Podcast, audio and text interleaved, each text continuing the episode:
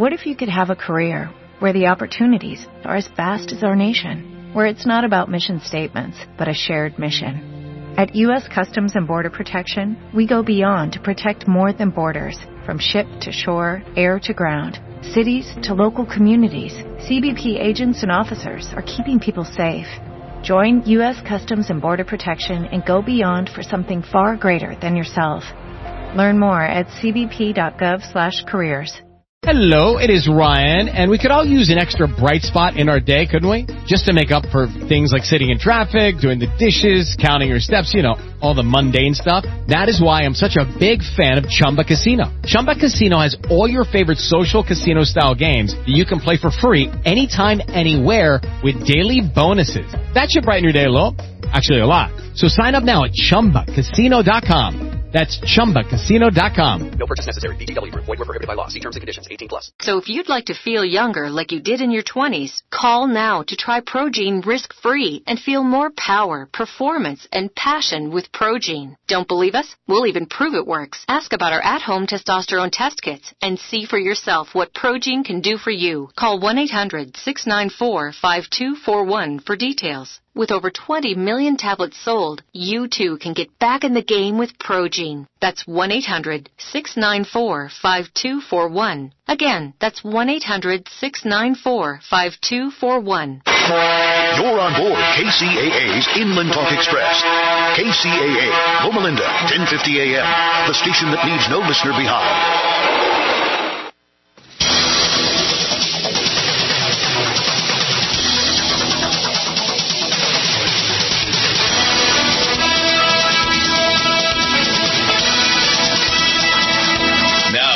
Time for Culture Shocks with your host, Barry Lynn. All right, welcome to Culture Shocks. This is Barry Lynn, and uh, it's nice to uh, have people come back on the show and chat again about their new projects, new ideas. And uh, we're joined today by Guy Harrison. We've chatted with him on a number of occasions.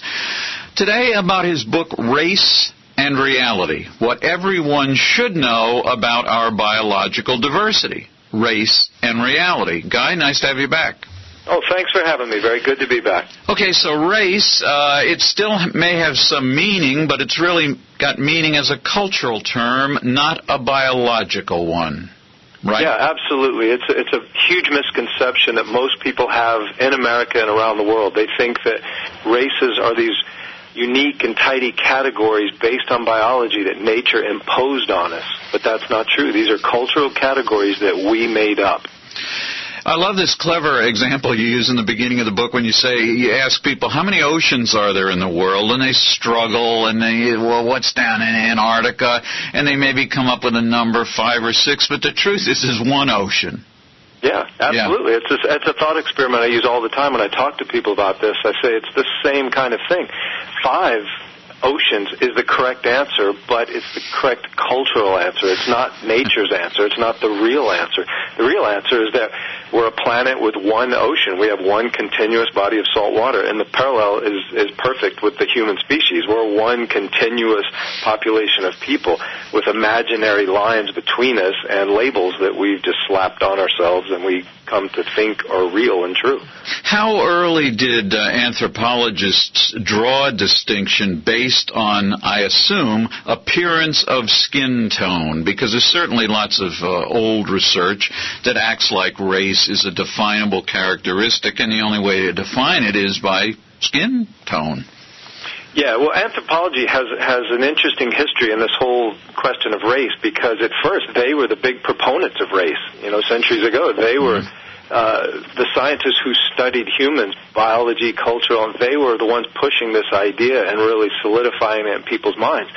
But probably. Uh, the tide really shifted maybe in the 40s when a prominent anthropologist, Ashley Montagu, started uh, really pushing the idea that, that, that races are cultural con- that cultural construct, constructs. We we don't find these naturally occurring. That's not the reality that we're seeing. That's not what the evidence says.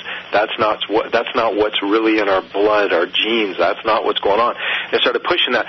So slowly but surely, it gained traction in the scientific community. And then in uh, 1998, the American Anthropological Association just came out with a formal statement and said, you know, races are not real. Biological Hmm. categories of humans do not exist. These are cultural categories and they cause tremendous harm, so we need to start recognizing them for what they are. And the physical, the Society of Physical Anthropologists did the same thing. So it's really, unfortunately, the rest of humanity hasn't gotten the memo yet. Yeah. Most people still believe in biological races, and that's very harmful. That's why I wrote this book. Yep. I wanted to make, you know, a really easy to understand case Does the reality of races. does gender reflect any of the same issues? Uh, that is cultural gender description versus biological one, or is that an entirely different matter? Yeah, well, it it all over. It depends on what you're talking about. If you're talking about racism, there's huge carryover with sexism, and that kind of stuff. One thing I always bring up because whenever you you know you hit people with this idea races are not real, they you know they cringe and say, "What are you crazy?" I mean, obviously races are real, and they uh, many people will, will immediately suspect that it's some sort of political correctness or some sort of bizarre liberal agenda you're trying to unfold on them, and it's you know nothing could be further from the truth. It's about what's real. And the example I give is that you know yeah I'm for, I'm against racism, but that's not why I say biological races don't make sense because I you know by the same token I am against sexism. I'm against discriminating against women, but I don't deny that there are biological differences between men and women that are universal throughout the species. You know, mm-hmm. I don't try to deny that. You know, so this is this is really it doesn't matter what your politics are. It, none of that matters. What, what, even if you're a racist, if you're if you're determined, say if you're a white guy and you're determined to hate black people, I would encourage you that if you can't overcome that that uh, hate within you, I would at least encourage you to make it more sensible and logical and hate black people because they belong to a cultural category you don't like rather than a biological category. Exactly. So even if people do identify as a racial minority, uh, and they look at this from a cultural perspective, I mean, I, you have no problem with that. If, if you identify with the racial majority, I guess you can do that, it, although it generally ends up poorly. Yeah, yeah. Ray, see, we, this is interesting because if we do, if we do, and hopefully we will, if we do all clue into the fact that biological races don't make sense, we're still going to have the problem of racism because cultural races are still going to exist for quite a while. And if not, we don't call them races. We'll have some kind of cultural groups that are always butting heads. That's going to go on indefinitely. I don't know, maybe forever. But I think if we lessen the impact of these cultural categories by better understanding our evolutionary past and the reality of who we are today, then I think we can at least uh, possibly, potentially get along a little better. That's that's my hope. Uh, my neighbor is the guy who uh, did the Human Genome Project. He's possibly the only government employee ever to bring in a program on time, in fact, before time and under budget. There's no, in the Human Genome Project, nobody found a race gene. I suppose people thought maybe it was there, but it turns out not to be the case. Oh yeah, you know you yeah you won't you can't because if you know if if we did find if we do try to find some sort of genetic basis in human to to create human categories, maybe we can. But if we do, I guarantee there will be that these categories will be nothing like what everyday people today think of as races. You're not going to find a gene that somehow separates something called black people from the rest of humanity. You're not going to find a gene that separates something called white people from the rest of humanity. Mm-hmm. It just will not work. Because, for example, you know what what you end up doing is probably have thousands of races, you know, based Sure. on some little markers where you somehow isolate their their little gene pools. But even then, you're going to have bleed over. It's it's like you know, one scientist said it's like cutting soup. It's a pointless exercise. Cutting soup, a pointless exercise. Um, Earth is 4.5 billion years old. The first land animals uh, kind of evolved uh, sometime about 400 million years ago. Um, when and where did the first human-like, let's call it a thing, appear? Yeah, Africa. The, uh, the uh, today's best evidence all points to Africa. That's where the first hominids rose. That's where, you know, in, in a sense, in America, we have a category of people called African Americans, but pretty much every American is an African American. It just depends on how far back you want to trace your you trace your ancestry. You know, you're, you know, you Barry, you're you're a white guy according Yep. to society's labels, Yep. but you are technically an African American because if I trace your family line back far enough, we're going to find probably some some you know couple in East Africa who spied each other across the savannah and fell in love and had little babies that eventually led to you. Mm-hmm. So, in other words, yeah, the, the latest evidence is not that in Africa something is happening, and in Asia something is happening, and in, uh, I don't know, Alaska something's happening.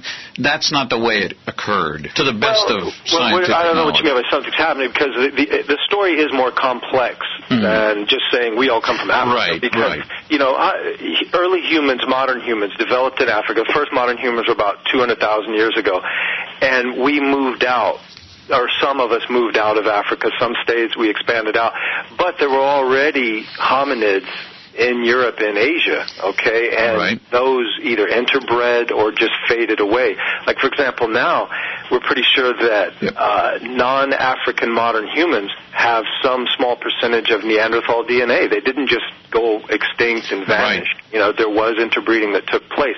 So, you know, the the, the human story. I, I love that it's it's constantly Indeed. unfolding. We're learning more and more all the time because it just tells us more about who we are and it tells us how rich our story is. And the idea of biological races actually degrades the human story. It cheapens. it. It Absolutely. makes it- yeah, it, it makes it uh, just shallow, and it, it does a disservice to all of us. Yeah, that's what I mean. One of the great things about Race and Reality, Guy Harrison's book that we're talking about, is it does tell this big, beautiful story. Big, beautiful story. When we come back, we're going to talk a little bit more about genetics, and we're going to talk about, uh, well, the, the issue of the challenge between figuring out what is genetic and what is environmental about all of us. We'll be back on Culture Shocks. Thank you. Every month, Americans United for Separation of Church and State publishes an award-winning magazine called Church and State. It exposes efforts by the so-called religious right to eat away at the core principles of religious freedom. Should your tax dollars fund expensive private religious schools and cut back funding for your local public schools? Should government bureaucrats get back in the business of writing unity prayers for your children to recite at school? Should we teach good, solid science or replace it with religious messages about intelligent design? Should special interest groups force your school library to take popular books from the Harry Potter series to Judy Blume novels off the shelves? These are the issues explored every month in Church and State magazine. To learn more, go to www.au.org. Americans United fights to protect and promote the constitutional principle of church state separation. For more information, please call us at 1 800 875 3707. Gold. It's like nothing else on Earth. From the Romans through the Renaissance, from the Industrial Age to the Space Age, gold has weathered the test of time. For 6,000 years, gold has remained the ultimate store of wealth. According to the World Gold Council and the U.S. Mint, demand is at an all-time high. The stage is being set for the reemergence of gold as the common sense alternative to a fiat paper currency that gets weaker every day. Midas Resources is proud to offer the hard-hitting report that arms you with the truth you need to protect you and your family from the Fed's plans for your hard-earned money. Don't gamble with your future. Call Midas Resources today and ask for your free copy of As Good as Gold. Call 1-800-686-2237 for the report the Fed hopes you'll never see. As Good as Gold can be yours by calling 800-686-2237. If you have ever thought about owning gold, you must read this report. Call Midas today at 800-686-2237.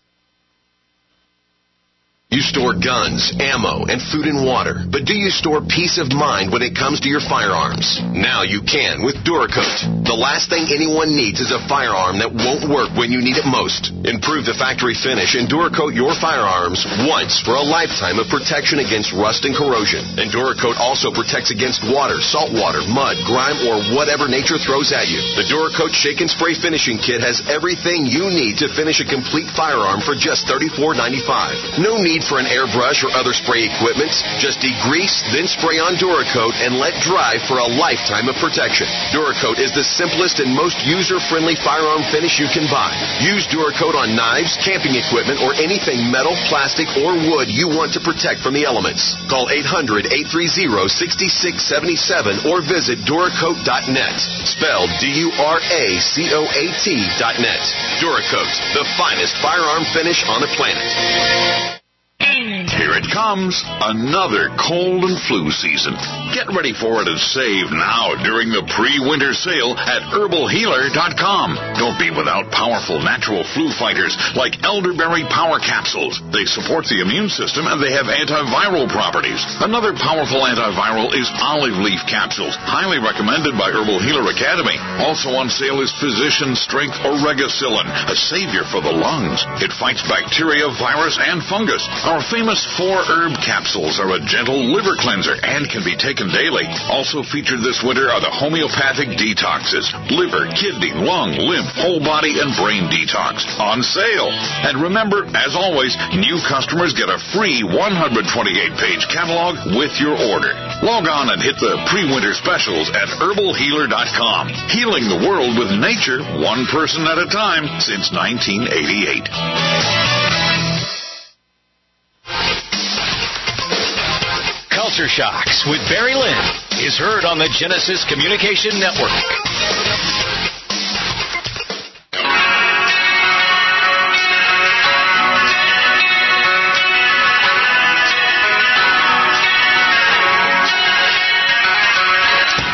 We are back, and uh, you're listening to Culture Shocks. I'm your host, Barry Lynn. Guy Harrison's my guest. Uh, Race and Reality, the book, what everyone should know about our biological diversity. The first thing is we're really diverse. That is to say, we have elements in a broad sense of uh, elements that make it literally impossible to say nothing of useless, to think of race as something that is biologically determined and obvious. It is better to say, yeah, race might have some function as a cultural explanation or description, but it ain't what biology tells us. Uh, Guy, I think we're we humans, um, I'm speaking for myself at least, I because I, I often feel similar to a chimpanzee, particularly in the morning when I wake up. We have like 99.1% of the same DNA as uh, chimps. Should we actually be rethinking the concept of species? Yeah, well, scientists always are rethinking Yeah. the concept of species because the, the technical definition is just uh, a species is a life form that will mate naturally uh, and have uh, fertile offspring. Okay. But the thing is, it gets really mushy, it gets fuzzy, it gets really difficult because some things can mate but don't, some things mate but wouldn't if we didn't impose it, and we, you know, the the the, pro- the as far as it relates to race, we have never had anything close to a subspecies in thousands of years. Probably the last subspecies, something that might, I guess you could say, is another human race, would be maybe the Neanderthals. Mm-hmm. But, e- but even then, now we have evidence that we did interbreed with them. We mated with Neanderthals. Yep. So should we even call them a different species? I'm not Yeah. sure. Maybe that needs to be rethought. So the the whole idea, you know, in anthropology they say it's always lumpers versus splitters. You know, do you you want to put everything Put it together, or do you want to kind of split hairs and pull it apart? And it's just kind of a personal preference, I guess. Well, uh, speaking of personal preferences based on lies, deceit, fraud, and a misunderstanding of human nature, including biology, uh, you quote at the beginning of uh, each of your chapters uh, some good and some incredibly stupid comments on the subject of race, including from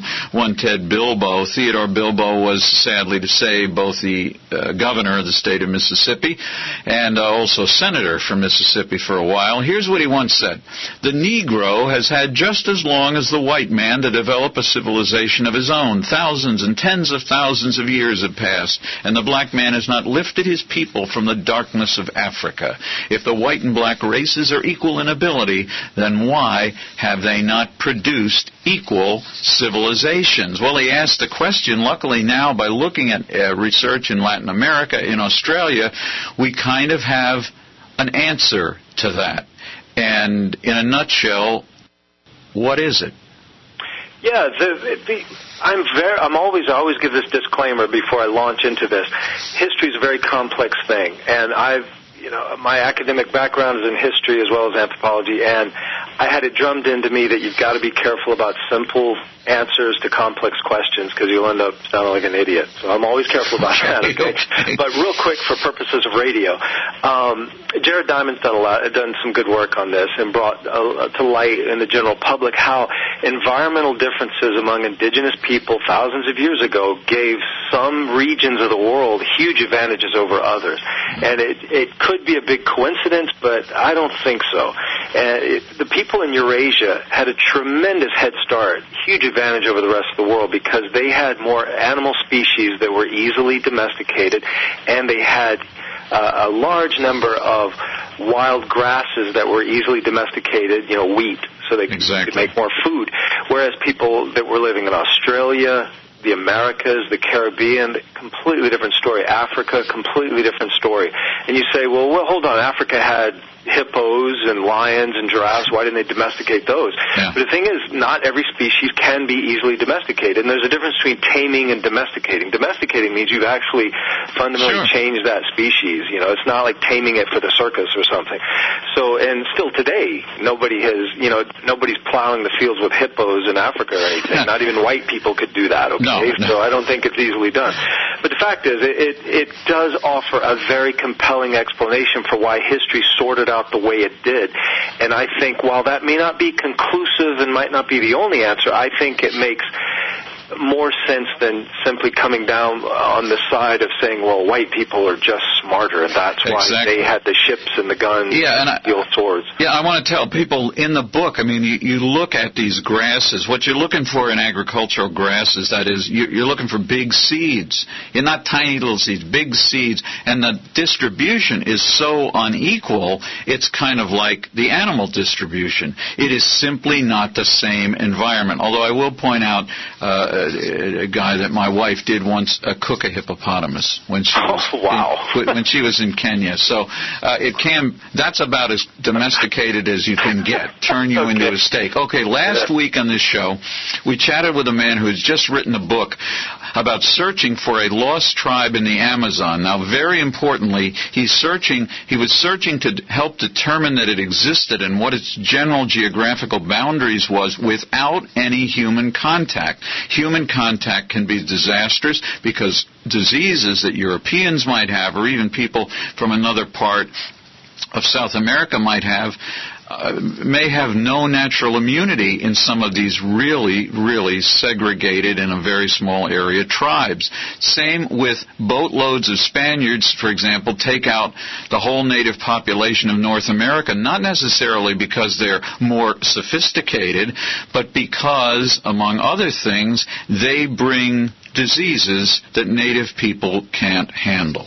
Exactly. That's part of the whole thing with the Head Start. Because once they had the Head Start, which was probably due to their just good fortune of geography in Eurasia, eh, having the uh, the plants and the animals that were favorable to civilization, they were the first to have big cities that had animals and humans living in close quarters together. They're exposed to all these diseases because many of the most deadly diseases in history came from animals. They evolved out of animals, jumped to humans, and what happens is Europeans, Asians developed uh, resistance to many of these diseases. And so when they came across to the Americas, the Caribbean, Australia, they brought these diseases and these populations were just vulnerable because they didn't have the exposure to them the way the Europeans did. And, and that, you know, I think that did more than anything to give Europeans the military edge. I mean, it seems dramatic and fancy to say, you know, you imagine Pizarro with his metal helmet and breastplate and his sword, you know, conquering the native people and all.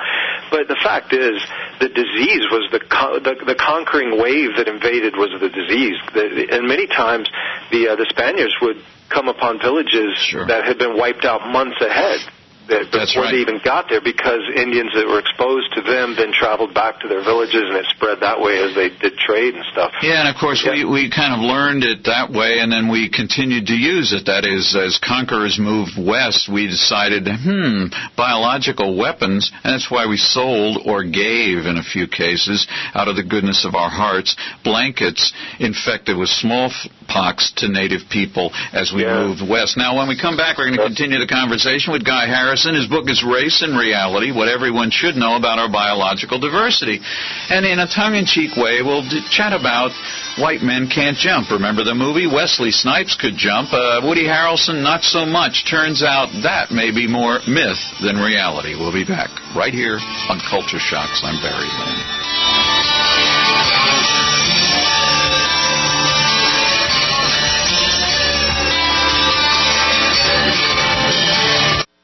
Every month, Americans United for Separation of Church and State publishes an award-winning magazine called Church and State. It exposes efforts by the so-called religious right to eat away at the core principles of religious freedom. Should your tax dollars fund expensive private religious schools and cut back funding for your local public schools? Should government bureaucrats get back in the business of writing unity prayers for your children to recite at school? Should we teach good, solid science or replace it with religious messages about intelligent design? Should special interest groups force your school library to take popular books from the Harry Potter series to Judy Blume novels off the shelves? These are the issues explored every month in Church and State magazine. To learn more, go to www.au.org.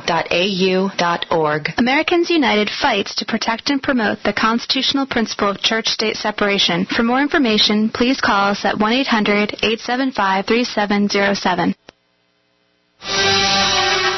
If you're considering a water filter, have you heard about Aquapail? Aquapail from FreezeDryGuy.com has huge advantages over many other water filters.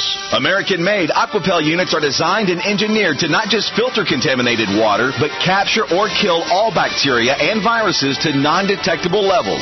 Aquapail has the fastest flow rate of any other water filter on the market, filtering a gallon of contaminated water in about five minutes. That's water when you need it. Now, get the world's fastest, safest, and most reliable gravity-fed portable water treatment system for surface, well, and wastewater sources. Aquapail. Available in four sizes starting at only $100. In all orders to the lower 48, ship free. Call 866-404-3663 or go to freezedryguy.com. That's 866-404-3663 or freezedryguy.com. 100% veteran owned. The Freeze Dry Guy. We all know that Berkey Water Purification Systems are the most trusted name in water filtration. As an authorized Berkey dealer for over six years and serving thousands of satisfied customers, the Berkey Guy offers amazing specials for Berkey water filtration systems. The Berkey Light systems include a set of self-sterilizing and recleanable black purification elements that purify water by removing chlorine, pathogenic bacteria, cysts, and parasites to non-detectable levels and remove harmful chemicals such as herbicides and pesticides. Order the Berkey Light today, complete with two black Berkey elements for only $231, and the Berkey Guy will ship your order free of charge. With the purchase of a Berkey Light, the Berkey Guy is also offering a set of fluoride and arsenic filters for only $39.99. That's over 30% off the retail price. Call the Berkey Guy at 1-877-886-3653. That's 1-877-886-3653. Or order online at goberkey.com. That's goberkey.com today. Hello? Congratulations. For what? For losing all that weight. How'd you do it so fast? ASAP. ASAP. What? What's that mean? Are you ready to get as skinny as possible, as soon as possible, as simple as possible, and as sexy as possible? I'm listening. Then get with the ASAP program. It's real and it works. No smooth talk, no slick advertising, and no exaggerated claims of success. I've got to know more. Welcome to ASAP, as slim as possible. Whether you have 10, 20, or 50 pounds to lose, ASAP is your weight loss answer. ASAP targets the abnormal fat reserves and makes them available to be burned as fuel and contains no caffeine or hormones. Order ASAP at wholesale prices or join the team to share the business with others. Visit GCNteam.com or call 877-878-4203. GCNteam.com or call 877-878-4203. Lose weight and look great with ASAP, as slim as possible. The GCN Radio Network, providing the world with hard hitting talk radio. GCN. Great talk radio starts here.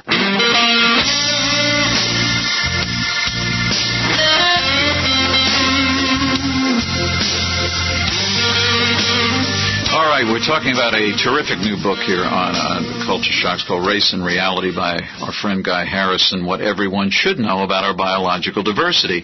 Maybe we culturally think of ourselves as people who are Hispanic Americans or Caucasian Americans, but race is about culture. It's not about biology. Uh, in its kind of tongue-in-cheek way, this is an irony alert, folks. Uh, don't it's not take this too seriously until you've listened to at least the next nine minutes.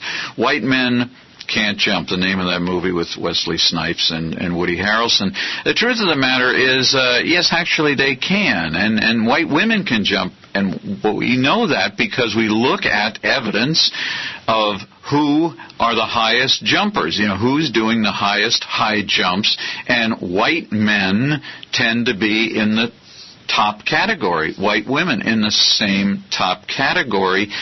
African American women not as high. Therefore, white men can jump. Of course, Guy, the truth of the matter is, among many other fallacies with that kind of thinking, is yeah, there are fewer people, since there are fewer African Americans, say, in the United States than there are white people, again, culturally speaking, it makes sense there aren't as many competitors in high jump, and as a consequence, there's not an equal opportunity to be in the top tier. But there's more to it than that. Yeah, I, I wouldn't even say it's about opportunity. It's it's more of uh, they don't care. They'd rather be in the NBA. Probably it's a cultural thing, and you know worldwide. It's not just that uh, black high jumpers haven't fared as well. They've been pretty much no shows. Look at the Olympic uh, record for 200 for two centuries.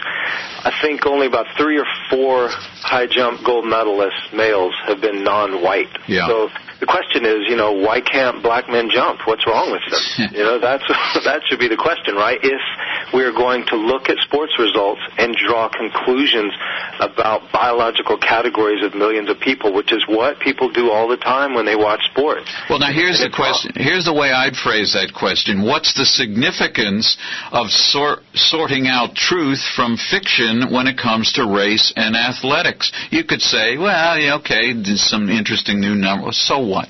No, it's very it's very important. Sports is not trivial because millions, billions of people around the world take sports very seriously. They watch it as either casual fans or very passionate fans, and they draw conclusions about themselves and the rest of humanity.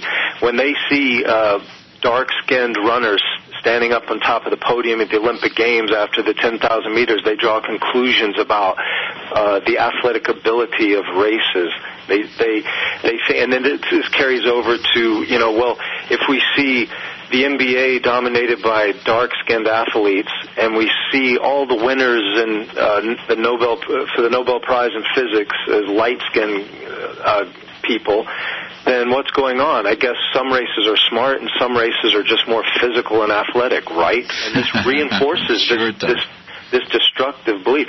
And when you get to it, the fact is, everything that we see in sports, okay, regardless of what our intuition may be and what we've been led to believe by society, everything we see can be explained by culture. It's about motivation, opportunity, and it's also about confirmation bias. Uh, uh, when we observe these things, we remember the things that fit our beliefs and we forget the things that don't. For example, the, the Olympic decathlon event is supposed to determine the world's greatest athlete, right? Well, guess Sure. what? It's been dominated by white athletes for centuries. Yep. You know, I mean, but we forget that, and we'll watch a football game and we see all the running backs and wide receivers are black. Therefore, blacks are the greatest athletes in the world. And the thing is, I say I'm quick to say that this belief in racial superiority, you know, in sports, it has been very damaging to black people in America because it's, for, for one, it's very insulting. Sure. Because you take a guy like Magic Johnson or Michael Jordan and you say, wow, they're great black players, and you insinuate or you say right up mm-hmm. front, they're great because they're black, or that at least has a lot to do with Sure. it. But that's not that's not that's not accurate or honest or fair to them because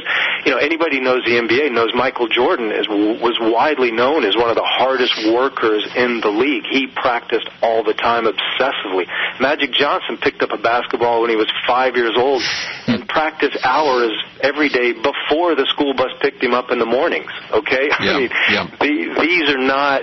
Born, why would anybody think these are born athletes that just rolled out of the crib and were great because of their skin color or something? Yeah, and I also think they worked, they earned it. Yeah, and I think it's also insulting in another way and damaging in another way because even in the best of, of the schools, public and private in this c- uh, country, I believe, in my experience with my own kids, was there's a tendency. Let's say you have your daughter is good in math and in English. She is going to get more reinforcement about English. That's a great poem than about the fact that she figured out the quadratic equation earlier than uh, she was supposed to, because there is this cultural stereotype bias, which I assume also relates to race and athletics. If somebody says, "Well, you know, I he probably wants to play basketball. Uh, uh, he maybe doesn't have to do this well in a history test." I mean, I think those kind of subtle things have enormously negative impacts. Yeah, just to, I'm not that old, and just in my lifetime, I, I can remember a time when the concept of a black quarterback in the NFL was weird and foreign, and for some reason they just couldn't play the position, and it was ridiculous. And now, now if you ask a, a 15 year old kid about that, they would think it's nuts. You know, they would say, "What are you talking about?" If But you that, asked- that was the reality. Yeah, it was common sense in the 1970s Sure. that blacks were running backs and wide receivers. They didn't play quarterback. They just couldn't. Yep. I mean, it's nonsense. Yeah, uh, except for Rush Limbaugh, who pr- probably still feels the same way about Donovan McNabb that he did when he first got into trouble about that. Before he got into trouble, uh, dismissing uh, 52% of uh, of America as sluts and prostitutes. Um, I want to turn to race-based medicine. Let's get a start on this. Uh, we had a guest from the Institute for Healthcare Improvement who said the best kind of work that is being done is to drill down the farthest to try to figure out in a rational way what uh, drugs, what treatments actually work for individuals of a different of different kinds. Maybe drug A works better for persons with a certain kind of uh, genetic. Genetic inclination uh, than it does for uh, for drug B. Uh, and it's helpful to know that. The more that we know about it, the more we know about the outcomes of various medical interventions, the better we're going to be in creating specific treatments for specific patients. But doesn't that also go with race? What, for example, if if we determined that just something like pigmentation, skin pigmentation, uh, which does code, as I understand it, for for, for genetics uh, to some degree, uh, I mean a substantial degree, I think, uh, that maybe drug A works in. If you think about drug A, it works better for people with a darker pigmentation than people with a lighter pigmentation. That's just one of the many things we need to drill down to to get truly patient-focused medicine. What's wrong with that? Well, my you're right. My, your guest was right, but my advice is drill right past race, keep going, and get down to the individual. That's where you want to be. The fa- the immediate family and the individual. That's what you want to base treatment like this on, because biological race categories are just too sloppy and inconsistent and illogically constructed to base something as important as health treatment on. I'll give you a real quick example. Barack Obama, okay, if he was not the U.S. president, if he was just some Chicago lawyer, he goes mm-hmm. into his doctor's office, he's having some kind of health problem, the doctor probably would would just you know assume he's a black guy. That wouldn't even go further into it. Might not be polite to question him about his race. You just look at him and you assume that he's black. He probably checks that on his forms anyway. Okay. Here's the problem. Barack Obama's father is an East African. Okay. His mother is a European white American. Yes. Now Barack Obama, as a black American man, which he is, he's an African American. Okay, that's what he checks on the forms probably.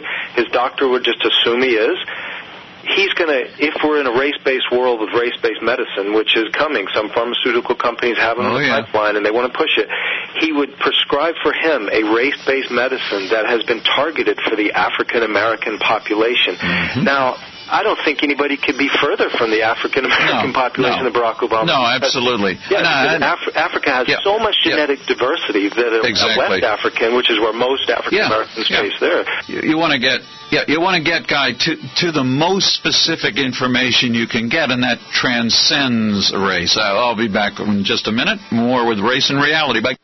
Every month, Americans United for Separation of Church and State publishes an award-winning magazine called Church and State. It exposes efforts by the so-called religious right to eat away at the core principles of religious freedom. Should your tax dollars fund expensive private religious schools and cut back funding for your local public schools? Should government bureaucrats get back in the business of writing unity prayers for your children to recite at school? Should we teach good, solid science or replace it with religious messages about intelligent design? Should special interest groups force your school library to take popular books from the Harry Potter series to Judy Blume novels off the shelves? These are the issues explored every month in Church and State magazine. To learn more, go to www.au.org. Americans United fights to protect and promote the constitutional principle of church state separation. For more information, please call us at 1 800 875 3707. Vote for radio. You know, right now, so many people are trying to get themselves elected. Not a day goes by I don't see a billboard, or get a mailer, or a flyer, or receive a phone call from a politician of some sort. All politicians have something to say, so why don't they say it? That's right, say it here on the radio. That way, voters could hear the emotion in their voices and hear the passion they might have to serve the public as an elected official. You know what, politicians and campaign managers? Radio can do that for you here on GCN, the Genesis Communications Network. You can target voters with an affordable radio campaign that might help you get elected by using a medium where your competition may not be radio. And advertising on GCN is more affordable than you might think. Learn more. Visit GCNlive.com. Then shoot us an email. Advertise at GCNlive.com. That's advertise at GCNlive.com. Vote for radio. This is your call to action. Will you survive? Learn how to survive at the biggest preparedness expo in the USA. The Get Prepared Expo. Over 175 seminars and exhibits. Survival medicine, survival gardening, growing heirloom seeds, Negotiating for your life. surviving violent climate change, radiation survival, economic collapse, Disease prevention. raising bees, rabbits, and chickens for food, defending your home and family, surviving tornadoes, water filtration and purification, build buckets of storable food. Ask yourself. Are you prepared for solar storms, nuclear meltdown, dollar collapse, skyrocketing food and fuel prices, earthquakes, tornadoes? Where is your plan? Get Prepared Expo, Saturday and Sunday, November 3rd and 4th, Ozark Empire Fairgrounds. Springfield, Missouri. Meet USA Prepares Vincent Finelli, Dr. Norman Shealy, Dr. Joel Wallach, Matt Stein, The Freeze Dry Guy, Missouri Storm Shelters, Jeff and Karen Olson, And over 50 more instructors. $8 one day and $15 weekend passes available online now. GetPreparedExpo.com. Will you survive? GetPreparedExpo.com. Are you storing food? Prepared families are storing food for months and years, but only have enough fuel stored for days or weeks. Stretch your fuel storage by harnessing the power of the sun with a sun oven. Food can be baked, boiled, or steamed at temperatures of 360 to 400 degrees with the power of the sun. You can use the sun for 50 to 80% of your cooking, allowing you to preserve your fuel storage for rainy days. Sun-baked foods stay moister and have less shrinkage and do not burn. Sun-baked roasts are tastier and more succulent, and sun-baked bread has unparalleled taste and texture. Water can be heated in a sun oven for purification or personal hygiene. For the past 26 years, sun ovens have been proudly made in the U.S. They're durable, have a long life, and come with a 100% satisfaction guarantee. Don't be fooled by cheap imitations. For a discount coupon, visit sunoven.com forward slash radio. That's sunoven.com forward slash radio. Now back to Culture Shocks with Barry Lynn on the Genesis Communication Network.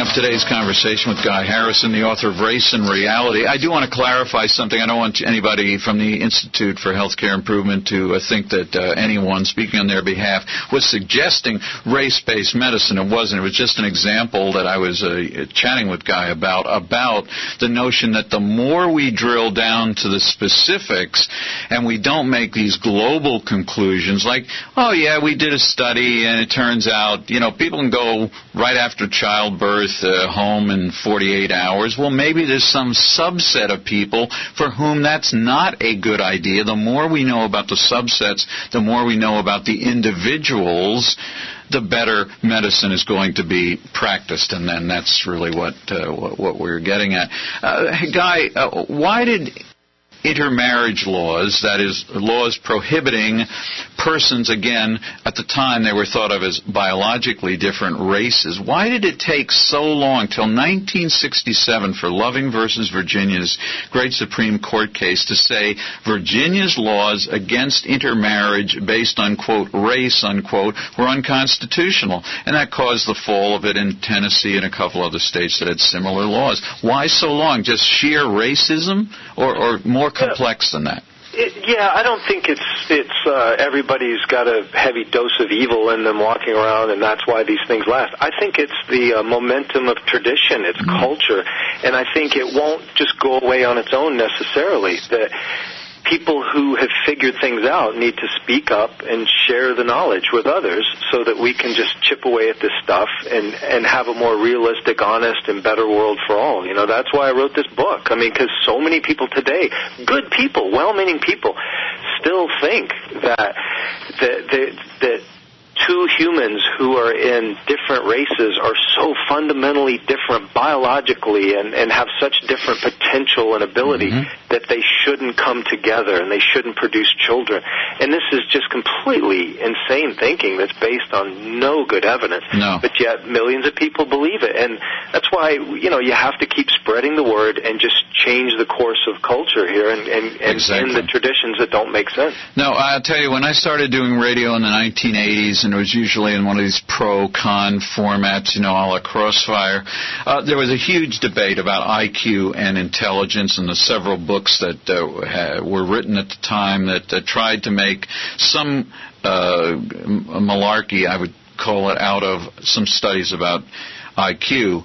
Uh, is this fair, Guy? IQ gaps are still real. That is, on traditional measurements of intelligence, there is still a gap between, again, those defined as Caucasian and those as African American, but the gap is closing, and that the evidence for any genetic support for this difference is not really present.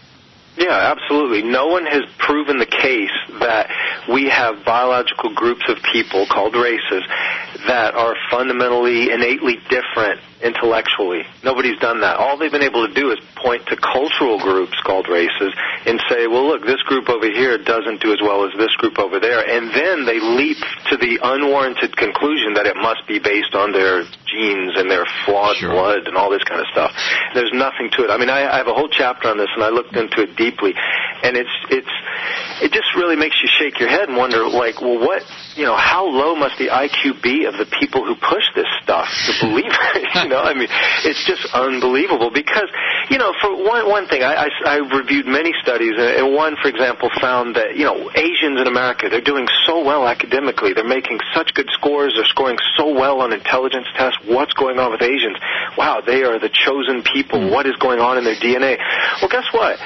They study a lot more than Yeah. white people, black people, and Hispanic people in America, and their families tend to be more um, involved in their schools and more demanding. Well, gee, imagine that. The pe- the kids who study longer and harder and have more family support tend to do better in school. Wow. Yeah, yeah. concept. Uh, you, you- you don't even have to have Tiger Mother. We've chatted with uh, with her a Yeah, number of times. how, how do you study though? How do you study IQ if IQ tests are routinely determined to be um, shall we say, skewed in regard to both class and therefore race. I mean, how do you how do you find the definitive conclusion that that you and I have just been talking about, as if it were absolutely definitive, if the way we test isn't any good? Um, well, first of all, what are you trying to find? What definitive measure are you trying to find, and why are you trying point. to find it? Why, why are you trying to put group against group? Is, would be my question. to Somebody who's coming up trying to do that. Why? You know, first of all, first of all, justify your groups. Why? Why is um, Barack Obama in this group of black people when he's got a white mother? If Yeah. if if your race, is- if your group your race group here is based on biology and kinship. Why is Barack Obama in a different race than his own mother, the the woman who gave birth to him? You know, Sure. he can't be more closely related to her than anybody else, but yet they're in different races. What's going on with that? You know, why is he over in this category? You know, that's just a little example, but there's so there's so many problems with IQ. You know, um, quick thing, uh, Kenya. There's one widely just disseminated uh, result of IQ tests in Kenya. It says there's something like 72, and many racist websites and people point to that and go, oh, you know, this is what's wrong with Africa. There'll never be any, you know, they'll never accomplish anything. Look at this, blah blah blah. Well, you know, 72 is, uh, I think, borderline mentally retarded okay, on the scale of actual mental ability and health and all that. And I've been to Kenya, and trust me, they're not, you know, it's not a population of mentally handicapped people, mentally not. challenged people. It's not. It's ridiculous. It depends on what you're measuring, who's measuring it, and it depends on trillions, an infinite variety, uh, uh, just a completely impossible to count set of factors that lead that person being tested to that test, that moment of testing. Yeah, when you were in Kenya, you didn't you didn't eat any of that hippopotamus that my wife is cooking, did you? No, I missed okay. that. No, Yeah. sorry. Well, well, then why do we do IQ tests? I mean, it raises an issue slightly beyond the book, but I mean, why do we attempt to define it at all if it's not even it's not useful? We should no, be. there is a use. There is, What- there is what's the use, use? to them, and that that is they do have some predictive value. If I have a company and I can have a little standardized test that gives me an idea of who might succeed in this particular position and who might not, that can be very useful. You know, and the SAT test is great for you know if somebody makes a seven on a 700 on the SAT test, they're probably not going to succeed at Harvard. They're probably not. Okay, if they make a 1600, they probably got a good shot at doing well at Harvard. You can make those assumptions. That's a useful test. But when you then try to extrapolate these results and spread them out over millions of people and draw conclusions about gigantic populations based on their ancestry that stretches back thousands of years, you have just completely like danced into la la land. Yeah, but, it, but wait a minute. To go back to the SAT, those too have been criticized for cultural bias. In other words, if somebody, you know, in these highly competitive schools, I mean, Yeah, Lord knows. is- but but the school is culturally biased too. So you're if you're Yeah, you yeah. you may have a kid from the ghetto who is an absolute genius, but if he doesn't know about yachts and how tennis courts are laid out, and you test him on that, he's going to look average or mediocre or worse. But that doesn't mean he doesn't have a great brain. That's and, right. And so, so a kid may do poorly on a test who's brilliant, Yep. and, but yet he would still fail at Harvard because he he wasn't uh, exposed to those kind of things, didn't come up in the, the appropriate environment for that kind of a academic setting. Yeah, uh, and I take it that twin studies that you talk about, I'm fascinated about them in regards to gender and classifications and raising gay or lesbian children. Uh, the twin studies also would would make it clear, in general, that we're talking about differences that are cultural, that are environmental, that have very little to do with human biology.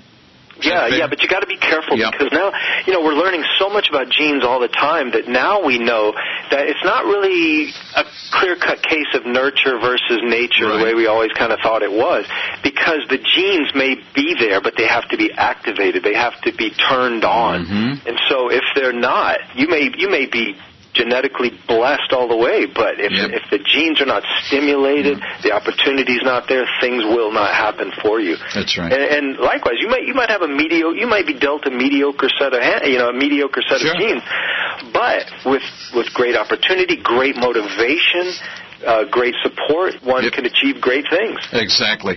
Uh, This is a really fine book and a very challenging uh, book for people who think they know everything there is to know about race, but maybe haven't followed some of the latest anthropology, some of the latest biology, some of the myths that do in fact persist. That, by the way, myths persist is very difficult to say. Race and Reality is the book, Guy Harrison, published by our friends at Prometheus Books. What everyone should know about our biological diversity. Knowledge is power, and it's a powerful way to combat the crime of racism that still exists. We'll be back tomorrow for more right here on Culture Shocks. I'm Barry Lynn.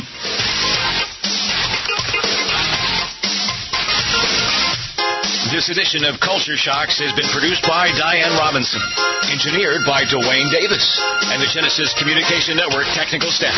Visit us online at cultureshocks.com.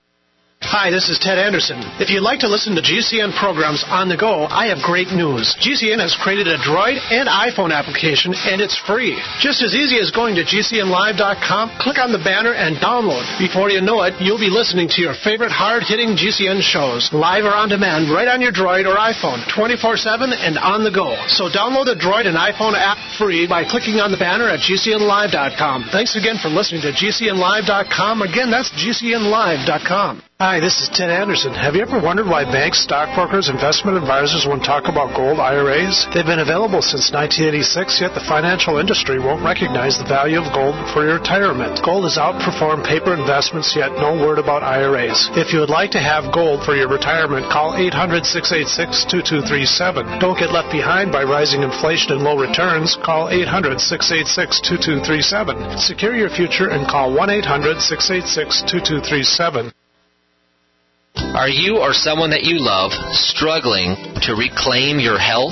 My name is Matthew David Hurtado, CEO of RNADrops.com. In 2008, I struggled with chronic fatigue syndrome, PTSD, and Lyme's. I thought that all hope was gone as I lost everything in the process. In 2009, a miracle happened. I discovered Ion and RNA drops.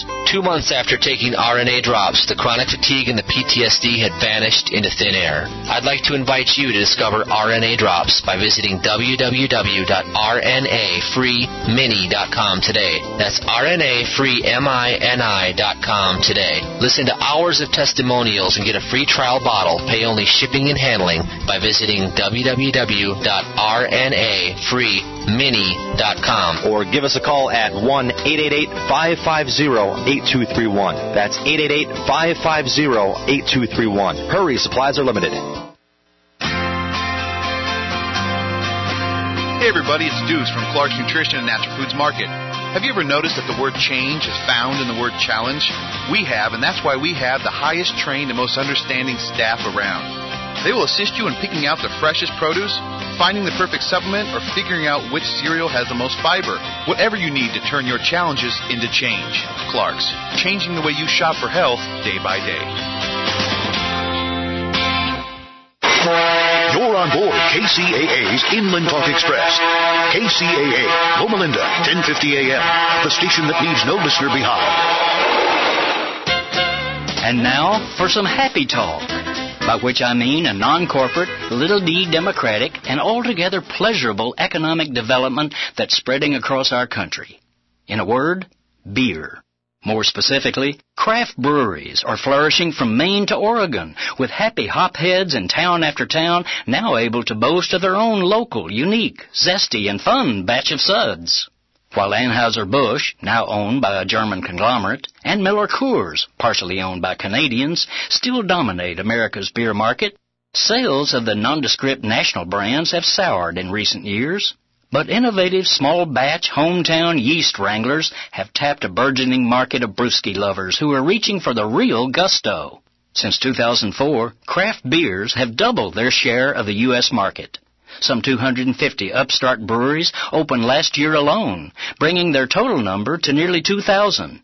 This has been a true populist economic phenomenon.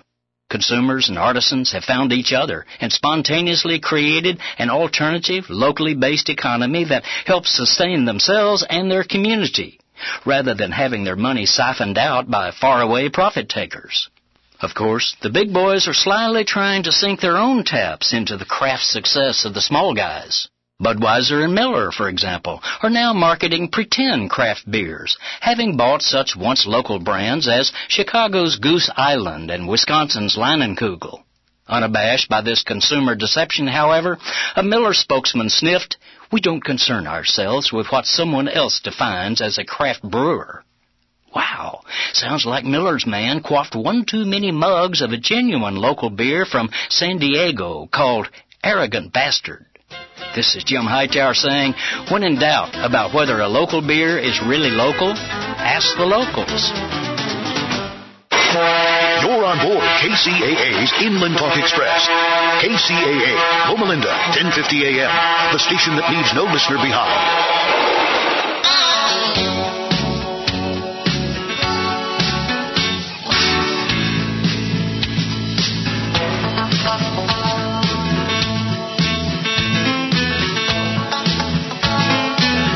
Is like a battlefield. There's a battle for the soul of America. We can't let him tear the kingdom down. This is no game. This is war. Flesh and blood. It's between the bad and good. We can't stop until the trumpet sound. This is war. Not a game we're playing. This is a war. The only question is, which side will you be on? It's time now for a call to decision with Pastor Butch Paul. Satan's armies come to kill. This is war. Paul, the 23rd day of October 2012. Welcome to the broadcast wherever you are tonight, and so glad to have you with us. You're in for a special broadcast tonight. I haven't had this gentleman on with us for several months now, and his name is Michael Boldea. He's the grandson of Dimitri Duduman, a man who I think. Now, listen, folks, I say this very cautiously as far as who referred to, but in this case, I, I say it with much assurance in my heart that his grandpa, Dmitri Duduman, was a true prophet. We're going to discuss some of the prophecies that, that the Dmitri Duduman brought forth several years ago, and what I truly believe America is going to be facing in the very near future. So you don't want to miss this, all right? Uh, before I forget this, have a very special prayer request tonight. One of our sweet listeners up in Ohio, Kevin, uh, called today. His wife committed suicide yesterday. His wife Tanya committed suicide yesterday, and Kevin, of course, was tore up and hurt and ah, full of questions and all manner of emotions. So please keep Kevin in your prayers, please. I can only imagine what it'd be like come home and find your, your your bride hanging in the basement. I can't even imagine. So Kevin, your prayers, our prayers are with you. I promise. If I'm doing this to, t- uh, to help you in any way, you call me, please. And folks, that goes for everybody out there. I'm not, I'm not unapproachable. If you need to talk to me, you call let us know. I will call you back, and that's a promise. I will. Need to talk to me, you just call us at 800-777-4403 or 304-846 4448. If you can call long distance, save us a nickel, we'd appreciate it. But Kevin, again, I'm so sorry to hear the news. I truly am. Our prayers are with you, and folks, please pray for him. I, I, please do that. Don't forget that this coming Thursday, day after tomorrow, we send out another water filter and a case of food from the freeze dry guy and New Millennium. If you ever in this already and tell, told us why you need a case of food or why you want a water filter, if you don't do it, it's your own fault. We are here to be a blessing. If you don't let us know, folks, we can't move without your permission, without you asking. Don't be ashamed. Please do so. Let us know. Email us or write us either one. Let us know, please. Don't forget on PastorButch.com or PastorButch.us. You can go on there and watch all hour, the hour and a half of Behold a Pale Horse for five ninety nine. Now that price is going to change. I promise. I do it quickly. You can watch it in high def, the whole movie. Five ninety nine on PastorButch.com. Please, please take advantage of that. It's so important that you see that movie. I sincerely mean that. Don't wait another minute. Don't put it off. Go watch Behold a Pale Horse on PastorButch.com, PastorButch.us. And on there you'll find PastorButch.tv. If you like what I teach in radio, if you like what I teach in church, or think you want to hear more of it, for 15 cents a day, five ninety five a month, you can try at least a month of it. If you like it, if you like it, you can sign up for a year for fifty nine ninety five. And believe me, folks, it all goes to help pay the bills and pay the bandwidth uh, for that for the site. So we want you to use it any way you want to to share with your friends. Please, we we mean that. Uh, just do it and just check it out on PastorButch.com and PastorButch.us, and do watch Behold a Pale Horse. You'll be glad you did. We're going to break in a second. Bring up a guest, my friends. I think is is a very very important program tonight with this guest. Many people seem not to want to look beyond what's happening in this country news wise. There are powers behind this, folks, this fulfilling prophecy that you may want to know, whether you're a Christian or not. You may want to listen. It may enlighten you a few things. Back at the break, don't go away. On the battlefield, Satan's armies come to kill. This is war.